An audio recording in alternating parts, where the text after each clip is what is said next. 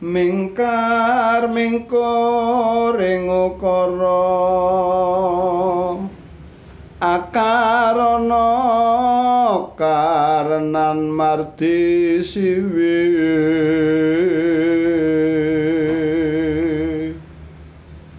Sinamung rasmening kidung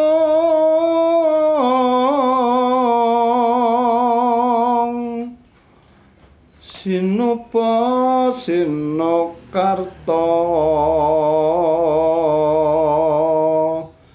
mring ketarta pakartining ilmu luhung.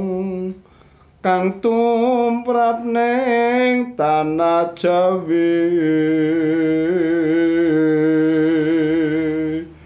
Agama ageming ati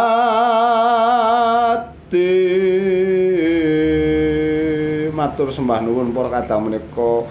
Anggen kidung menika kangge tiyang ingkang mingkar mingkur tumindak ingkang boten becik. Datan wangsul dumateng dalan ingkang sae mekaten kangge kanca-kanca ingkang midhangetaken mugi-mugi trenyo ing penggalih. Nuwun nuwun nuwun Wah, niku tembange tembang nopo? Eh tembang nopo niki artine niki seratan namane seratan pangkur selatan pangkur nggih niku. cakepane mingkar mingkur ing ukara Maknane kados pundi? maknane tiang sampun saged mila-milih bab perkawi mingkar mingkur ing ukara menika sedaya amal perbuatan saged dipun pisah dipun pilah saged dipun pilih-pilih menika ingkang sae menika ingkang boten menika mekaten Mas Tri menika mingkar mingkur kangge sawetawis monggo mangke gampilipun sabung malih kula badhe ngopi rumiyin nuwun nuwun nuwun Inggih matur nuwun.